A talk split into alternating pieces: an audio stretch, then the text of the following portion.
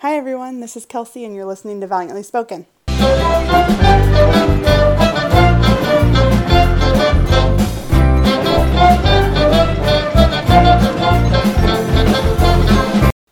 Today I'm talking with Zandra and Satara, who were boarding students at St. Mary the Valley in class of 1982, about their experience as boarders and what they're up to now in life.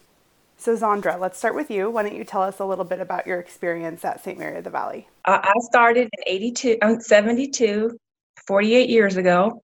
I was 8 mm-hmm. years old in fourth grade. And um, my mother was a single parent. She traveled a lot for work out of the country. And she thought that this would be the best fit for me to have structure and um, to continue on with my studies and the preparatory program. And it was kind of customary for the women in my family, once they became of age, to go to a preparatory school, which uh, th- had about two or three generations of family, female family members that went to an all-girl prep school in the um, mountains of Asheville. And so um, it just seemed like a natural progression for me to do the same. I just started a little earlier than they did. And mm-hmm. it was a mm-hmm. wonderful experience. The sisters were very loving and nurturing.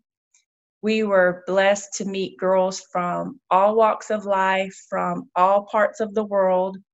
And we truly had a sisterhood. It um, was a very positive, fun experience. Um, the, the, nuns took really good care of us.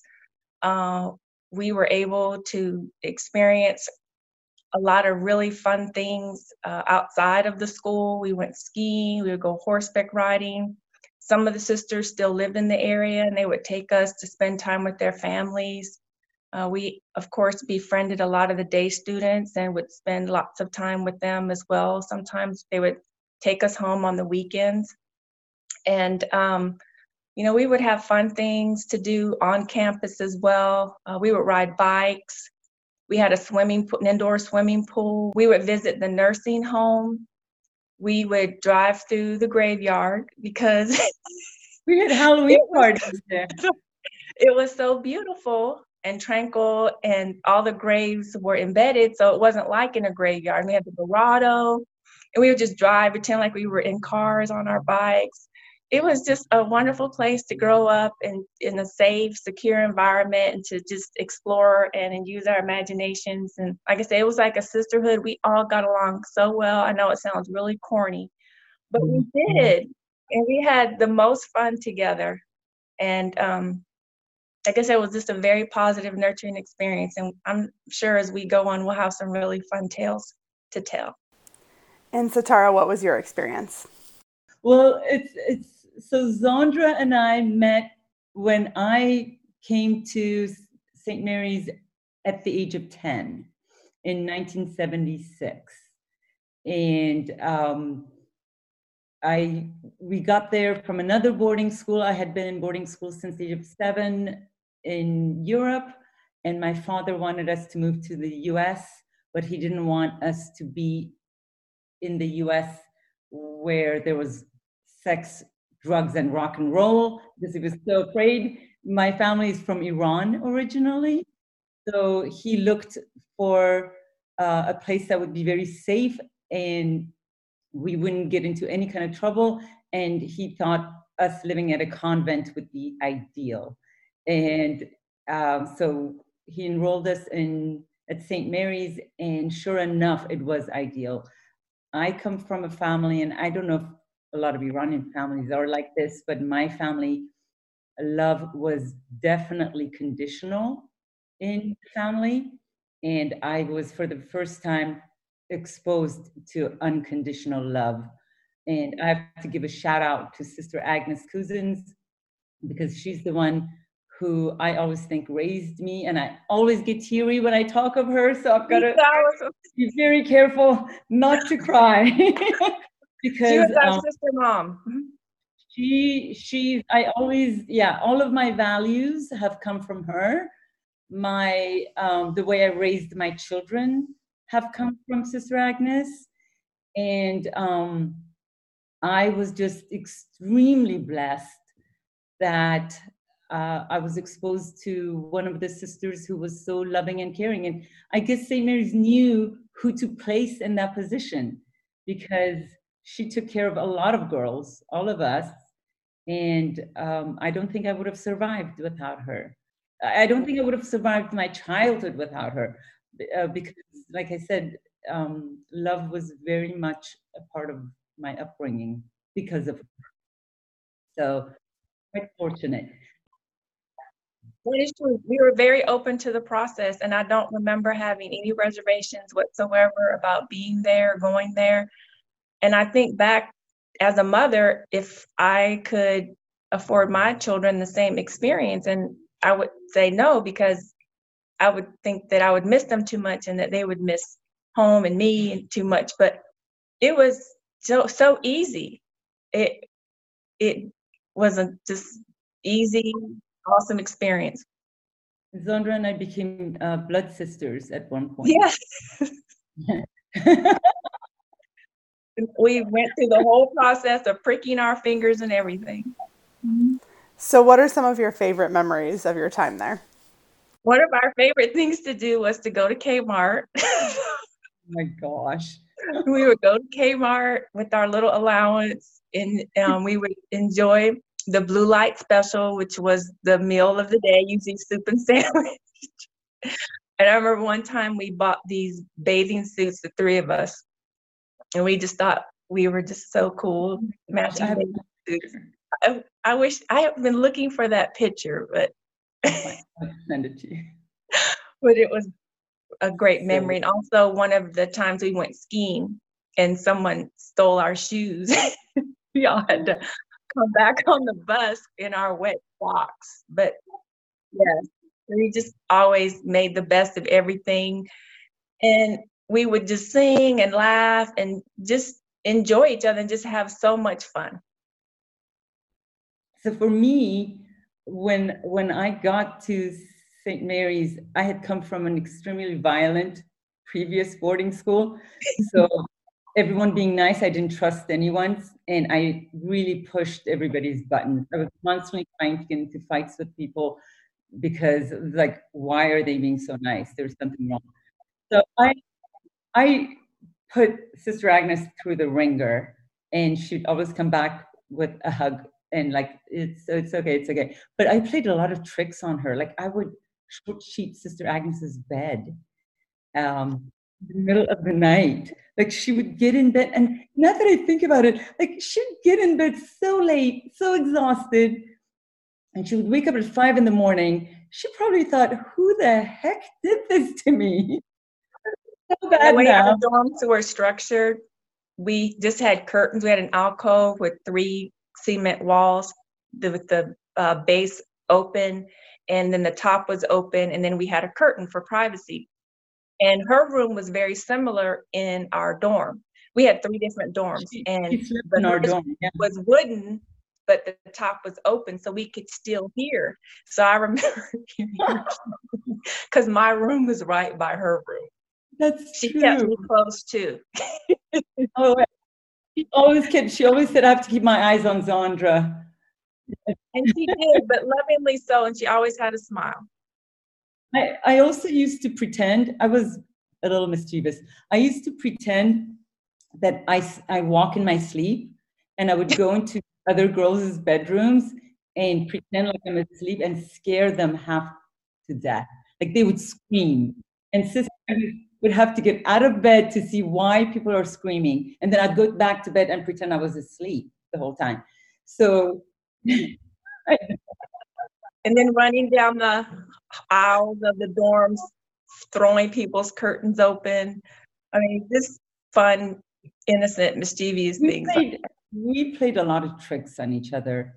I woke up one morning and my face was peeling and I could see skin coming off and it scared me. So I screamed, I ran to my sister and it's like my something's wrong, my face is coming off. So we get Sister Agnes, and Sister Agnes is looking at me, and she realizes, yeah, there's pieces coming off from the edges of my face. And she looks closer and she goes, Someone put glue on your face in the middle of the night. So the glue, someone had put glue on my face, and it was dried. You know how when glue dries on your skin, it starts to come off. So we played all sorts of tricks like that. It was just constant. Another thing I remember as well is there became a time where some of the girls would compete to see who could get dressed the fastest in the morning. it started getting to the point where people were sleeping in their uniforms like they were dead bodies, of course, so that their uniforms wouldn't get wrinkled. And then the sisters obviously caught on because there's like there's no way as soon as the bell rings and lights come on that you're dressed already. So what was a normal day like for you? So as I was saying earlier, our days were pretty, you know, and our environment was pretty well structured, but it wasn't like a stringent military environment. It was just a routine. So we would, you know, get up in the morning, as I said, there would be a bell and they would turn the lights on. There were three different dorms an elementary dorm, middle school dorm, and a high school dorm. And there were probably, what, about 12 to 15, 20 girls in each dorm, Satara. Thus, of course, there weren't as many girls in the elementary. And then there were some private rooms as well. So we would get up, and in our rooms consisted of a bed, a dresser, and a little cabinet that we could lock. We had the key and a chair. And then we had a sink room where we would go to wash up. We had a shower room. Most of us took our showers at night. And we had a locker room where we would go to get all of our clothes and then we would put them in our room to dress the next day. And we had one sister that took care of all of our laundry. We had a chute. There was a time where someone did try to go down the three flights of the chute and um, we would put all of our laundry down the chute so they would take care of everything. We had to mark everything. I remember that when i went away we had to get name tags with our names on them and sew them in to all of our clothes or use a sharpie to put our name or initials in them. And they would iron our uniforms for us and everything so they would put them in our lockers. So we'd get up you know get groomed and we'd go down for breakfast. They would of course prepare all of our meals for us. And then we would go on with our school day and then we would have lunch with the day students. And then because um, you know at that point everyone was you know on coming onto campus and they were a day student. And then um, after the day students left uh, some of us participated in after school activities. Satara and i uh, ran track and tried to play basketball. You were good. I i should say i tried. No i tried. We were a hot mess but we had fun and um, and uh, so you know we would do that after school and then um, you know come home and do our homework have dinner bathe. We would watch a little tv we were very limited to what we could watch. We couldn't watch love boat or fantasy island. We were very limited because i grew up in this country in america and my knowledge of Americana is so limited because I we didn't get to watch a lot of the TV. And we didn't my style and fashion is very limited because I wore a uniform practically my whole life. it's like, can I but, get some Garanimals here? but totally worth the swap. yeah. Yes. Mm-hmm. So you did have free time, and what would you do? No, we had free time. So that's when we might go visit and stay the weekend with a day student. We might plan an activity going away at one of the sisters' homes. We might go shopping. Um, the girls from out of the country, of course, love to go shopping. That's those are the two things they came to learn English and shop, and they would send home gobs of candy and clothes, and have extra suitcases just to pack gifts and that's when we would go horseback riding we would go um, skiing you know whatever we hiking we would go hiking too. There was there was a lot of activities that were offered. And when on the weekends that there were no activities we spent a lot of time with day students. Like there were there were certain families who kind of adopted us on the weekend. And again I, for me when i think of raising my children there are times where I'll go, oh my gosh, I just pulled a Mrs. Kirk, or I just pulled, uh, you know, Mrs. Hales, because I spent so much time around the moms that I picked up a lot of their behaviors toward my own children. And it's pretty cool to kind of see how I picked up good things from a bunch of different moms. So that was fun as well. And I'm still in touch with most of them, which oh, is very. I love that. That's so nice. yes, it's definitely help for a well-rounded experience, if you will. So I'd love to hear what you both are up to now. Where has life led you post SMV? I currently am a foreign service officer with the Department of State. So that's why I am here in Dushanbe, Tajikistan. It's my tour here for two years, and I've been able to travel quite a bit. I have to, again, to pull some of my experience back to St. Mary's. Uh, I spent a lot, a lot of time in Afghanistan for Department of State. And at one point in Afghanistan, I had uh, what we call the hooch, which was basically a container with a bed and a, a little cupboard and just basically that and a chair and everyone everyone would complain. This is what i'm talking about. Everyone was like i can't live like this. This is horrible. And i was thinking this is great. This is my childhood coming back to visit me. I love this because it feels cozy. And they're like how, how do you do this? How do you live like i was like i grew up like this. It's great. So St. Mary's experience was actually helped me in my career. it was wonderful. But yeah, so I've been um, with Department of State for about 12 years and I've traveled extensively with them and hopefully I'll be with them another 10 years. And Zandra, how about you? Well, I um, have, have basically been a wife and mother and homemaker for most of my life. I've been married uh, over 30 years. Um, my husband played in the NFL for 11 years, so we were able to travel and experience some really cool things through uh, his experience. I have two boys. Uh, my oldest graduated in 2014 with his master's in mass communications, and uh, he worked in human resources for a while. And with the pandemic and a lot of people not working, he uses it as an opportunity to really work and explore his love of music. So he's looking to uh, launch uh, some music that he's written and produced here shortly and pursue that dream for a minute. And hopefully that will pan out and he won't be a starving artist. And uh, our youngest son is 17 and he's a senior in high school.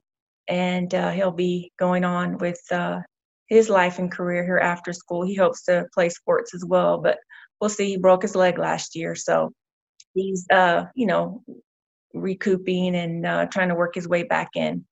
But he's very smart and uh, very ambitious, so I'm I'm confident he has a bright future ahead. So in the last 15 years, I've been working in real estate as a realtor. I, I wanted something that would still allow me to work outside of the home, but to also allow me to have the flexibility to still maintain priority as wife and mother. Is there anything else you wanted to share before we wrap up? I did have one other fond memory that I thought was pretty cool going back to our days of playing basketball. As you know, Nike is headquartered there, and they gifted us with shoes. So we probably were able to have one of the first pair of Nike high tops. I wish I still had them. I cannot believe not keep our Nike and they, they used to, if you were on a sports team, any sports team, they would give you shoes like for free. And then what all we had to do at the end, at the end of the season, we filled out a form that said what the shoes felt like, how they fit. So we did fill out a little form for them. So they were testing on us. And because Zandra and I were on track and basketball, we got track shoes and basketball shoes. And I wish we had still had them. The I know. And ironically, how things come full circle, one of my clients here used to be a VP for Nike. I know. Isn't that cool? Uh-huh. So, yes, it is. Well, thank you both so much for joining us today. Thanks everyone for tuning in. As always, Valiantly Spoken is sponsored by your Alumni Advisory Committee. We'll see you next time.